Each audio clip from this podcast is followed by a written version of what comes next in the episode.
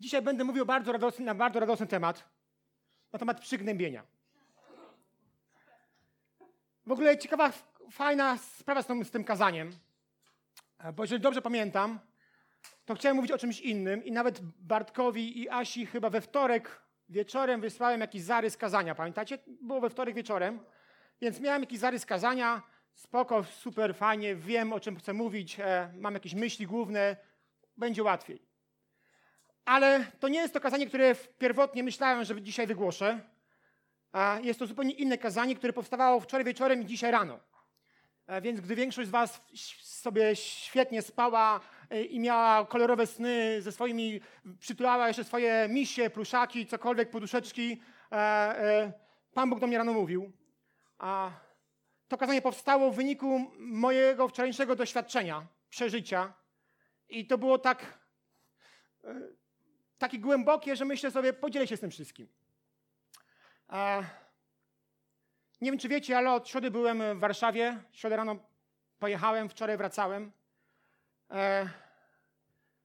Byłem na pewnej konferencji, którą też współorganizowałem.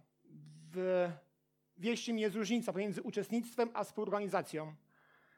Wczoraj byłem tak zmęczony, że z Warszawy do Wilna się jedzie około 2,5 godzin do 3, w zależności. Musiałem się zatrzymać, przespać na parkingu, bo mnie dojechał. Byłem tak zajechany, byłem kolokwialnie, jak koń po westernie. I chyba w wyniku też tego zmęczenia dopadło mi przygnębienie. Mocno mi to przygnębienie dopadło, do tego stopnia, że wszystko stało się szare.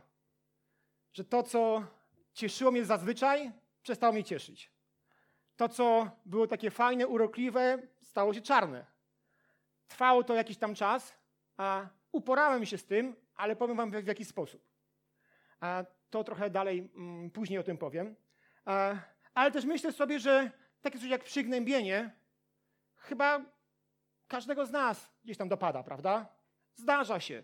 Dzisiaj wspominaliśmy o pogodzie, jakby nie mówię tego w kontekście pogody, ale czasami są pewne wydarzenia, okoliczności i w wyniku tego łapiemy jakieś przygnębienie. Łapiemy coś takiego zwanego doła, jest nam niewesoło i tak dalej, i tak dalej.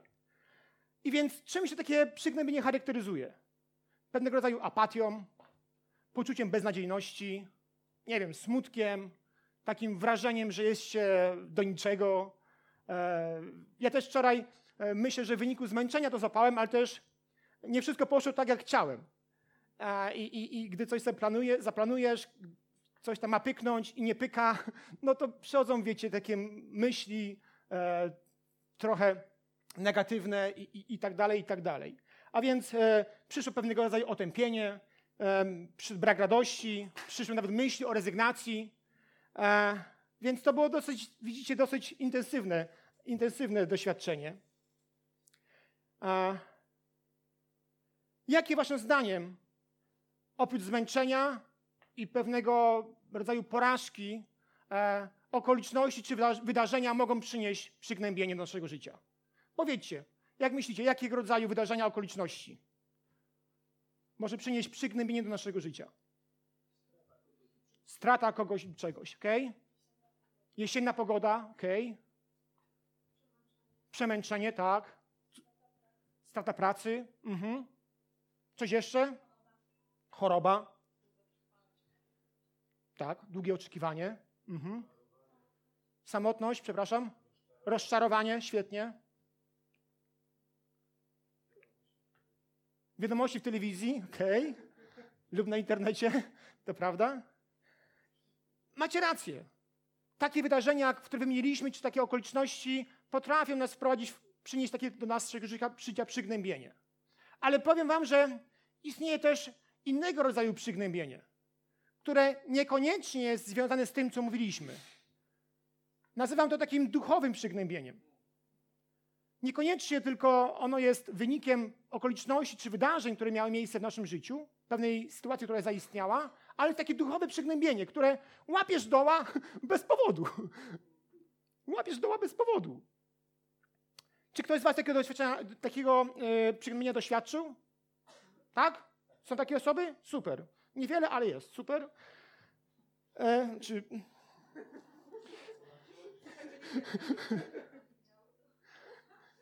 Czym charakteryzuje się takie przygnębienie? Chyba tym samym, prawda? Apatią, no może tylko bardziej też tym, że nie chce się nam modlić, że wiecie, ta relacja z Bogiem, to co jest wow, na petardzie, to staje się taka zwykła. A to, co cieszyło nas, co Bóg nam dawał, pewne obietnice, które Bóg spełniał, to stało się takie, wiecie, no fajnie, że było, nie? Super, ale tak bez jakiegoś tego ciśnienia, nie? I rozumiecie, o co chodzi, że wszystko staje się po prostu szare.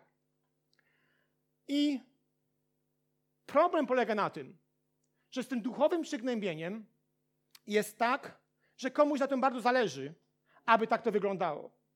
Księga Nehemiasza, 8 rozdział i 10 werset mówi w ten sposób. A nie bądźcie przygnębieni, gdyż radość w Panu jest waszą ostoją. Inny przekład mówi jeszcze dokładniej. Nie bądźcie przygnębieni, bo radość w Panu jest waszą siłą. Pierwszy list Piotra, 5:8 mówi w ten sposób. Wasz przeciwnik, diabeł, krąży wokoło niczym lew ryczący, wypatrujący łupu. A zatem nie dziwmy się, że czasami łapiemy to przygnębienie, ponieważ komuś na tym bardzo zależy, aby każdego z nas okraść, złupić. Dlaczego tak bardzo na tym zależy? Bo radość w Panu jest naszą siłą. Więc diabeł wie, jeżeli odbierze nam radość w Panu, to jesteś łatwą ofiarą, na której może się wzbogacić. Ten łup będzie łatwiej mu wtedy wziąć. Diabeł ma problem z ludźmi, którzy są silni w Panu. Ale ktoś, kto jest słaby w Panu, staje się łakomym kąskiem. On wtedy ma większą szansę, aby ten łup sobie z tego życia odebrać. A więc bez względu na to, czy jest to duchowe przygnębienie, czy też takie, nazwijmy to normalne, ludzkie przygnębienie, można się jego pozbyć. Można je przezwyciężyć. I to w bardzo łatwy sposób. Powiem wam za chwilę, jak ja to zrobiłem. Po pierwsze, tego przygnębienia możesz się pozbyć, używając Bożego autorytetu. 11 rozdział Ewangelii Jana mówi nam o pewnym pogrzebie. Umarł przyjaciel Jezusa o imieniu Łazarz. Każda śmierć to powód do przygnębienia, prawda? I jest to naturalne. Szczególnie dla rodziny jest to bardzo trudny, smutny moment. I to jest, jak powiedziałem, naturalne. Ale zauważycie za chwileczkę, że w tym fragmencie to przygnębienie nie tylko udziela się rodzinie, ale też ludziom, którzy są daleko od tego wydarzenia. Ewangelia Jana, 11 rozdział, od 11 wersetu. Łazarz, nasz przyjaciel, zasnął, ale idę zbudzić go ze snu, to mówi Pan Jezus. Wtedy uczniowie powiedzieli, Panie, skoro zasnął, wyzdrowieje. Jezus jednak miał na myśli jego śmierć, oni natomiast myśleli, że mówi o zwykłym śnie. Wtedy Jezus powiedział im wyraźnie, Łazarz umarł i cieszę się, że mnie tam nie było, bo chodzi mi o was. Pragnę, abyście uwierzyli, a teraz chodźmy do niego. Wówczas Tomasz, zwany Didymos, powiedział do pozostałych uczniów, to my też chodźmy, żebyśmy razem z nim umarli. Inspiracja. Skoro ktoś umarł, to my też umrzyjmy. Bo co tam będziemy żyć? Ewidentnie po tym fragmencie widzimy, że przygnębienie, tak jak wirus na przykład grypy, z łatwością się przemieszcza. Tego nie zdążyłem sprawdzić, czy Tomasz znał Łazarza. Jeżeli znał, rozumiem, umarł kumpel. Ale o ile byłoby to dziwne, gdyby go nie znał. To tak, jakbyś teraz usłyszał, że w Katowicach ktoś umiera i ty tam idziesz po to, żeby też umrzeć. Ciekawy sposób. A więc ewidentnie to widać, że przygnębienie, tak jak wirus, rozprzestrzenia się i kilometry dla niego nie są problemem. Odległość nie jest dla niego problemem. Tym bardziej w czasach, w których żyjemy, gdzie technologia jest tak powszechna. Chcecie przykład? Nie ma problemu. Piszesz do kogoś SMS-a i zarażasz. Bardzo łatwo to zrobić. I ja mam tego predyspozycję. Wierzcie mi. Powiem wam o dwóch przykładach. Wymyślam je. Piszesz SMS-a, hej, co u ciebie? Gdy dostaję takiego SMS-a, hej, co u ciebie, to w większości przypadków wiem, że nieważna jest moja odpowiedź, tylko ważne jest twoje pytanie, co u ciebie? Ktoś chce zanować rozmowę, mówić o swoich problemach, czy mówić o swoim życiu, tylko nie wie, jak to zrobić. Więc jak ktoś pisze mi, hej, co u ciebie, ja piszę okej, bo cokolwiek napiszę, to i tak jest nieważne, bo ważne jest to, co mi ta osoba chce przekazać, więc piszę, hej, co u ciebie, u mnie spoko. A co u ciebie? U mnie jest mi smutno. Czemu jest ci smutno? Umarł mi kot. Nie wiem, co z rybkami. Jest mi bardzo smutno. Co pisze ta osoba? Wiesz co? Też jest mi smutno, choć było chwilę temu radośnie. Też jest mi smutno. A pojedę z psem do weterynarza. Tak, dla PHP. Niech go przebada. Rozumiecie, że chwilę temu ci było dobrze, a po chwili ci smutno. Przygnębienie staje się twoim udziałem. Też bardzo łatwo można zarazić kogoś, dzwoniąc do niego. Cześć, jak się masz? W porządku. Co u ciebie? Też w porządku. No chyba nie jest w porządku do końca. Co się stało? No wiesz co, wydaje mi się, że chyba nie mam relacji z Bogiem. Ta osoba odbierająca mówi, wiesz co, jak tak ciebie słucham, to myślę sobie, że chyba też jej nie mam. Smutno mi, no mi też. No trzymaj się jakoś. Dobra, będę się jakoś trzymał. Osoba odbierająca telefon chwilę temu miała relację z Bogiem, po minucie już jej nie ma. Ulega nastrojom tej osobie, która do niej dzwoniła. To nie jest biblijna zasada płacz się z płaczącymi. To nie na tym polega. Zupełnie na czymś polega. Nie mówię o tym, żebyśmy nie mówili o swoich problemach. Nie mówię o tym, żebyśmy się nie dzielili swoimi problemami. Nie mówię o tym, żebyśmy je zlewali. Ale nie może być tak, że ktoś, kto jest ślepy, prosi niewidomego o to, aby był jego przewodnikiem. Jeżeli ktoś ma doła, jeżeli ktoś ma przygnębienie, to nic to nie da, że ty je złapiesz. Bo to jakby ślepy użył niewidomego do tego, aby go prowadził przez drogę. To nie pomoże. To nie jest myśl biblijna płacz z płaczącymi. Masz doła, ty też łap doła, idźcie razem w dole. Bez sensu. Przygnębienie, jak wirus, ono się rozprzestrzenia. I często temu ulegamy. Idźmy dalej. Spójrzmy na 19 werset, bo to jest bardzo ciekawy. I wielu spośród Żydów zebrało się u Marty i Marii, aby je pocieszyć po stracie brata. Dlaczego ten werset jest taki ciekawy? Dlatego, że tu występuje słowo pocieszyć. Nie wiem, czy wiecie, czy kiedyś widzieliście może, jak wyglądało w tradycji żydowskiej tak zwane pocieszanie nad trumną.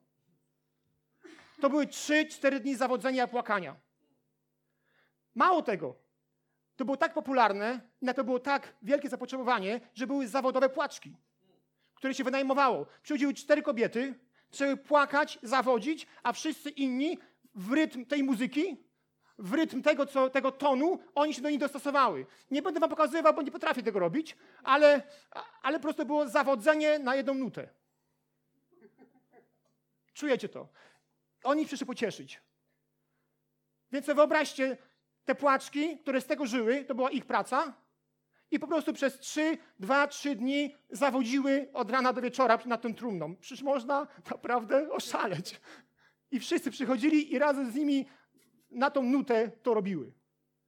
Więc przyszły pocieszyć. Ciekawa sprawa z tym pocieszaniem. Myślę, że nie bez kozery znalazło się w polskim języku określenie płaczek żydowski. Płaczek żydowski. Dlaczego? Bo się stąd wzięło. Że po prostu ludzie płaczą bardzo, bardzo mocno i bardzo długo. Kolejne wersety są również ciekawe. A w ogóle cała Biblia jest chyba ciekawa, prawda? Amen? Niewiele osób potwierdza, ale nie dam się przygnębieniu i dalej tak będę uważał. Ewangelia Jana, 11 rozdział, 30 werset i 31. Jezus natomiast jeszcze nie wszedł do miasteczka, lecz był w tym miejscu, gdzie go spotkała Marta. Żydzi więc, którzy byli z Marią i pocieszali ją, widząc, że się poderwała i wyszła, ruszyli za nią pewni, że idzie do grobu, aby tam płakać. Masakra. To mówi nam o tym, że przygnębienie idzie razem z tobą. Ona wyszła z domu, Być może, aby się oderwać z tego klimatu, ale ludzie idą za nią i znowu zawodzą. I znowu płaczą. To tak jakbyś szedł na zakupy, idziesz na zakupy, przygnębienie idzie z tobą. Idziesz do fryzjera, do solarium, do kosmetyczki i wiem, że wiele dziewczyn powie mi, że nie, ale to mimo wszystko tam przygnębienie idzie razem z tobą. Wiele kobiet poprzez kosmetyczkę, solarium, fryzjera poprawia sobie nastrój. W tym sposobem co nie poprawisz, bo to przygnębienie idzie wraz z tobą. Idziesz coś zjeść, idziesz do KFC, przygnębienie idzie wraz z tobą. Idziesz do McDonalda, tam go nie ma.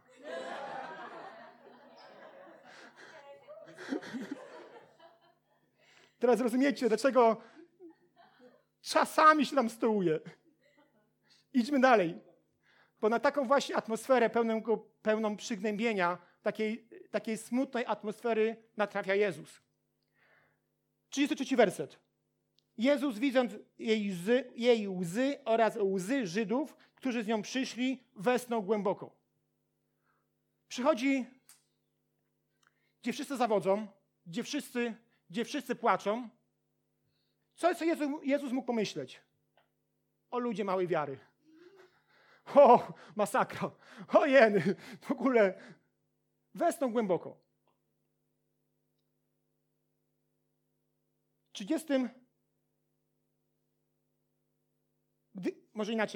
widzi tą atmosferę, co robi Jezus?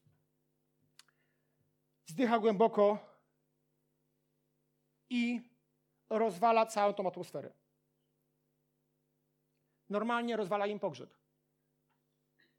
Mimo, że restauracja jest już zarezerwowana, stypy nie będzie. Werset 38 mówi, że Jezus kolejny raz westchnął i udał się do grobu. Udał się do grobu po to, aby wskrzesić Łazarza. Ale zanim to zrobił, zanim wskrzesił Łazarza, uporał się z przygnębieniem. Tak teraz myślę o pewnej historii, w której Jezus uzdrawia kogoś, kto był chory i zanim to robi, wypędza wszystkich i zostaje sam na sam i dopiero wtedy działa. On się rozprawia z przygnębieniem, a dopiero później dokonuje cudu. Dlaczego tak robi? Dlatego, że to radość w Panu, a nie przygnębienie jest naszą siłą. To radość w Panu jest naszą siłą, a nie przygnębienie. On najpierw rozwala pogrzeb, kończy z tym zawodzeniem, a później dokonuje cudu. I myślę sobie, że tak często jest w naszym życiu. Że najpierw Bóg musi uporać się z naszym przygnębieniem. My musimy mieć radość w Panu, a dopiero później dokonuje cudu. Wtedy dopiero później zabiera się za źródło tego przygnębienia. Często jest tak, że zanim coś istotnego wydarzy się w twoim życiu, zanim Bóg wkroczy do twojego życia, aby coś duchowego w nim zrobić, On chce się uporać z twoim przygnębieniem, bo radość w Panu jest naszą siłą. On przychodzi, aby przerwać jakiś pogrzeb, aby przerwać jakieś wydarzenie, aby coś ukrócić i dopiero wtedy manifestuje swój cud. Jezus przynosi pokrzepienie, które wypiera przygnębienie, bo radość w Panu jest naszą siłą. Często jest tak, że my myślimy, że to przygnębienie jest głównym źródłem problemu. Nie, to jest efekt czegoś tam. Tutaj głównym źródłem był pogrzeb, a przygnębienie było owocem tego pogrzebu. Tak często jest w naszym życiu. Myślimy o tym, że modlimy się o to, Panie, zabierz moje przygnębienie, ale ono jest zawsze czegoś wynikiem. Albo wydarzenia, albo okoliczności, albo tego, co się dzieje w twoim duchowym życiu. Gdy On się pojawia w naszym życiu, gdy Boża obecność dotyka twojego życia, to nawet największe przygnębienie musi ustąpić. Wiecie, to jest tak jak z zatrzymaniem potężnej ciężarówki. Ile taka ciężarówka może ważyć? Kilkadziesiąt ton, prawda? Trudno jest zatrzymać taką potężną naładowaną węglem, czymkolwiek, ciężarówkę na stopa. Gdy ona jest rozpędzona, strasznie trudno ją zatrzymać, gdy jest się autostopowiczem. Ale ta ciężarówka rozpędzona, która ma potężną moc, ona zatrzymuje się w momencie, gdy autostopowiczem jest policjant z drogówki. Wystarczy, że on wychodzi, podnosi swoją rękę w białej rękawicy i ta ciężarówka, która jest potężna, która ma wielką moc, hamuje i zatrzymuje się na znak policjanta. Dlaczego tak się dzieje? Ciężarówka ma moc, ale policjant ma autorytet. Tak samo jest w duchowym życiu. Trudno ci jest coś zatrzymać, nie będąc Bożym dzieckiem, nie posiadając Bożej mocy, Bożego autorytetu. Powiem wam, co ja wczoraj zrobiłem. Po jakimś tam czasie dotarło do mnie, że tak być nie może. To przygnębienie tak się nakręciło, że zacząłem wręcz myślami przekreślać to wszystko, co do tej pory zrobiłem i sprawia mi radość. Naprawdę miałem ochotę, jak to mówi klasyk, rzucić wszystko i wyjechać w Bieszczady. I tak sobie myślę, chwila, o co chodzi? Wiecie, co powiedziałem? Powiedziałem, idź precz, szatanie. Idź precz w imieniu Jezusa. Zgadnijcie, co się stało. Jakieś te czarne chmury się ode mnie odsunęły. Co zrobiłem? Użyłem Bożego autorytetu. Powiedziałem, idź precz. Zatrzymałem pewną ciężarówkę. A wierzcie mi, że mnie jej nie zatrzymał, to tutaj dzisiaj głosił z depresją. Bo to się, wiecie, sam tak jest, że to się po prostu nawarstwia i nakręca. Zatrzymałem tą potężną ciężarówkę, to chciałem naprawdę przejechać. Ale powiedziałem, stop, chwila. To zmierza w złym kierunku. I wpłynęła radość do mojego serca. I chyba widzicie, że wczoraj było trochę trudniej, ale dzisiaj jest okej. Tego, że zatrzymałem ciężarówkę. Nie jako autostopowicz. Zatrzymaj się, proszę. Proszę, zatrzymaj się. Ja chcę tylko do Wrocławia. No proszę, please, zatrzymaj się. Nie. Idź precz. Używając Bożego autorytetu zatrzymujesz przygnębienie.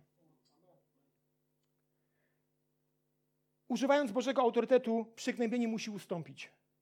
A więc po pierwsze, użyj Bożego autorytetu, aby zatrzymać przygnębienie. Po drugie, przyjmij Boże nasycenie.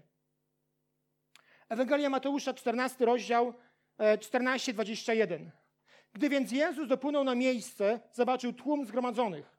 Zdjęła go litość nad nimi. Uzdrowił wśród nich ludzi chorych. Późnym popołudniem natomiast uczniowie podeszli do niego z taką radą. Miejsce tu odludne i robi się późno. Rozpuść te tłumy, niech ludzie idą do wiosek i kupią coś do zjedzenia. Nie muszą odchodzić, odpowiedział Jezus. Wy dajcie im jeść. Oni na to, nie mamy nic oprócz 5 chlebów i 2 ryb. Przynieście mi je tutaj, polecił. Następnie kazał tłumom spocząć na trawie, wziął te 5 chlebów i te 2 ryby. Spojrzał w niebo, pobłogosławił, po czym łamał i podawał chleb uczniom, a uczniowie ludziom. Wszyscy mieli co jeść i to dosyta. Ponadto pozostałymi kawałkami napełnili 12 koszy. Tych zaś, którzy jedli, było około 5000 mężczyzn, nie licząc kobiet i dzieci. Wyobraźmy sobie tę sytuację. Wcześniej czytamy o tym, czy to jest w ogóle jedna z dwóch historii, która mówi o rozmnożeniu chleba, rozmnożeniu posiłków. I ludzie siedzą gdzieś w grupach.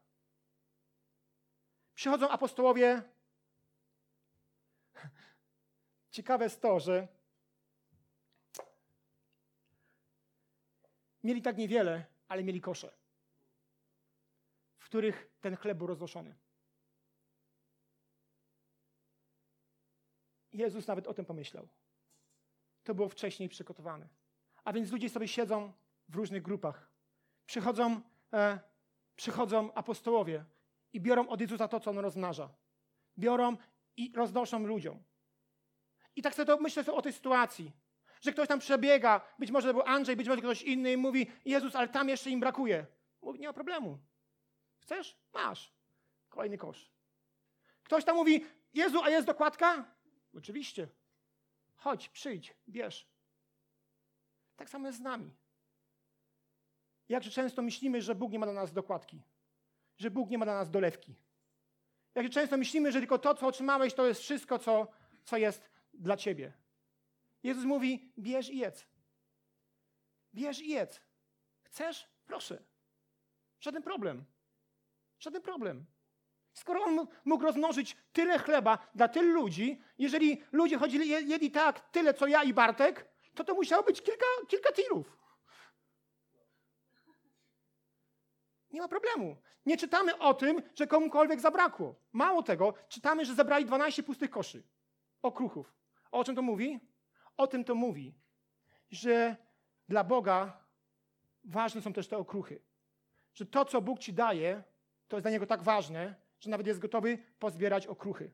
Te resztki. To, co Bóg ci daje, to jest tak istotne, że On o to się troszczy. Oni tego nie zostawili w tym miejscu, w którym jedli. Ale oni wszystko pozbierali, bo to, co Bóg daje, to jest dla Niego tak ważne, że nawet ten okruch, nawet ten kawałek tego chleba jest istotny i On się o niego troszczy. Ale sytuacja jest tego typu. Jezus mówi przez tą historię, chcesz, bierz i jedz. Ktoś tam wstaje i mówi, ja jestem przegłodny. Nie ma problemu. Nie ma problemu. Jak często się zamykamy w tym, co już dostaliśmy i myślimy sobie, to już jest full, to już jest koniec. Nie. Jezus mówi, chcesz? Nie ma problemu. Bierz. Jestem gotowy ci dać. Dolewka, dokładka, cokolwiek. Cokolwiek. Jest to dla ciebie. Ja jestem tu po to, aby coś ci dawać. Jestem tu po to, aby cię czymś nakarmić, nasycić. Ewangelia Jana 7,37. Jeśli ktoś pragnie, niech przyjdzie do mnie i pije. Kto wierzy we mnie, jak głosi Pismo, z jego wnętrza popłyną rzeki wody żywej. I przyjdź i pij. Takie jest przesłanie tego wersetu. Przyjdź i pij. Przyjdź i nasyć się. Przyjdź i bądź osobą, która będzie przez Boga nasycona. To jest niesamowite. To jest niesamowite. Jeżeli Bóg cię nasyci, jeżeli z twojej głębi wypływają rzeki wody żywej, to przygnębienie przychodzi do twoich drzwi i odchodzi, bo nie znajdzie tam przystani. Ono tam nie wejdzie. Ono przychodzi tylko wtedy, gdy jest nam trudno, gdy jest coś, jakaś przesłanka, że ono się może zmieścić. Bierz i jedz. Przyjdź i pij. To jest przesłanie, które Bóg również dzisiaj ma dla nas. Zakończę pewną historią.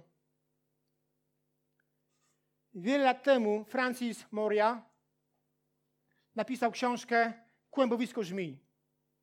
Czy ktoś oprócz Maćka spotka się z tą pozycją? Maciek zna całą bibliotekę świata, on wszystko wie. Każdą książkę.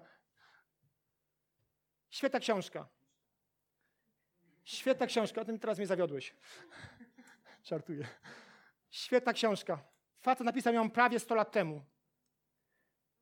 W tej książce bohaterem jest bardzo nieszczęśliwy człowiek.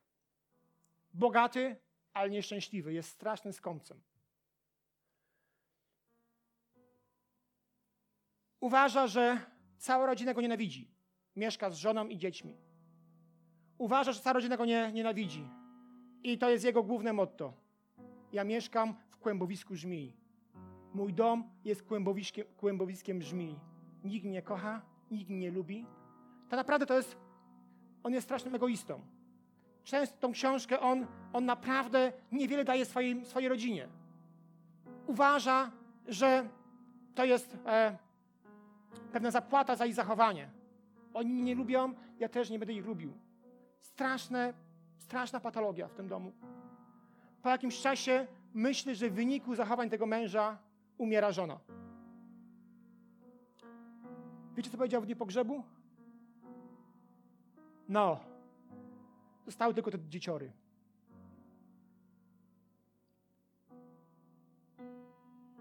Któregoś dnia po pogrzebie wyrzuca żony rzeczy na śmietnik.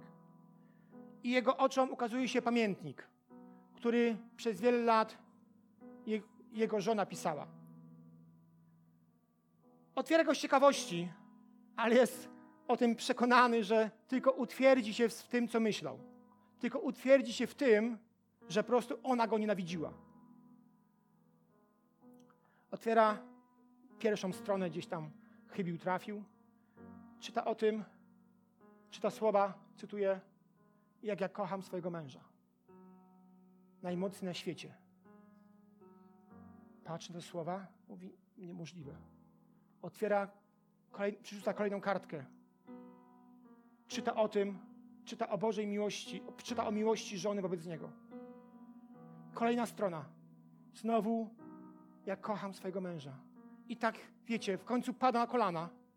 Ten facet jest załamany. Otwiera kolejną stronę. Czyta o historii, w której jego żona broni go przed zarzutami dzieci. Używa słów, że to nieprawda, że wasz tatuś jest niesamowity. Wasz tatuś jest super. Wasz tatuś bardzo was kocha. Facet klęczy na kolanach. Łzy leją mu się po policzkach. Jest zdruzgotany. Uświadamia sobie dwie rzeczy. Że jest po pierwsze winny śmierci swojej żony. Że tak naprawdę to on wpędził ją do grobu. I druga rzecz, którą sobie uświadamia, to to, że on nie mieszkał w kłębowisku żmii. To kłębowisko żmii mieszkało w nim. Od wielu lat kłębowisko żmii mieszkało w jego sercu i w jego duszy. To był główny powód tej rodzinnej tragedii. I tak sobie myślę o przygnębieniu. Wybaczcie, że tak tą sprawę postawię, ale dzisiaj w kontekście kazania nie chcę modlić się o okoliczności i wydarzenia, z którymi się borykamy. To nie znaczy, że nie są one dla mnie ważne. Wierzcie mi, gdy wy cierpicie, ja też cierpię. Jakkolwiek wierzysz czy nie wierzysz w to, tak jest. To nie jest tak, że to jest dla mnie mało znaczące. To jest dla mnie bardzo znaczące. Za chwilę Marek się będzie też modlił z kartek modlitewnych i będziemy się o to modlić. Natomiast w tym kontekście kazania nie chcę modlić się o to, co jest symptomem tego przygnębienia. Nie chcę modlić się o okoliczności i wydarzenia, chcę modlić się o nasze serca. Bo jak mówi Biblia, w Przysłowie Salomona 4,23, najpilniej ze wszystkiego strzeż swojego serca, bo z niego tryska źródło życia. Co znajduje się w twoim sercu? Co z niego wytryskuje? Radość, miłość, nadzieja, czy też przygnębienie, nienawiść, smutek, żal lub nieprzebaczenie. Chciałbym, abyśmy dzisiaj byli bardzo szczerzy. Nie zależy mi na tym, może inaczej, nie jest tak ważne, czy to kazanie wam się podoba. Bardziej ważne jest to, abyśmy coś z tym zrobili. Abyśmy przebadali swoje serca. I abyśmy wyrzucili chwasty. I mieli tylko Boże ziarno. Co jest w twoim sercu? Być może jakiś tam cierń się pojawił. Być może coś tam powstało. Być może jest coś, co chce kiełkować na twoje całe życie. Jak powiedziałem, nienawiść, smutek, żal, nieprzebaczenie, cokolwiek. Gdy Bóg wkłada coś do twojego serca, to wkłada dobre rzeczy. Amen? Wkłada to, co najlepsze. Wkłada Boże ziarna. Nie te ciernie. Nie to, co macie obwiniać, potępiać, czy rzucać światło, złe światło na innych ludzi. Proszę, powstańcie, kochani.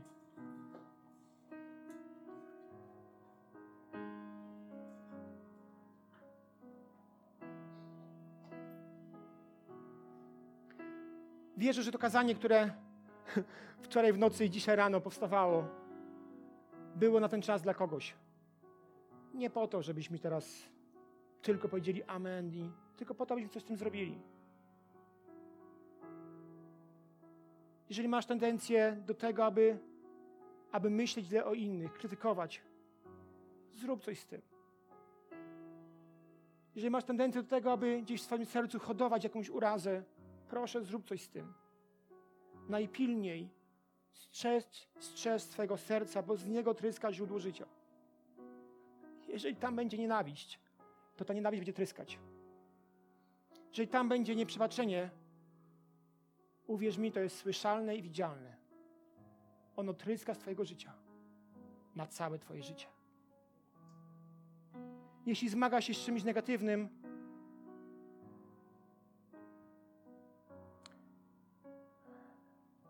proszę podnieść na chwileczkę rękę, abyśmy mogli się razem o to modlić.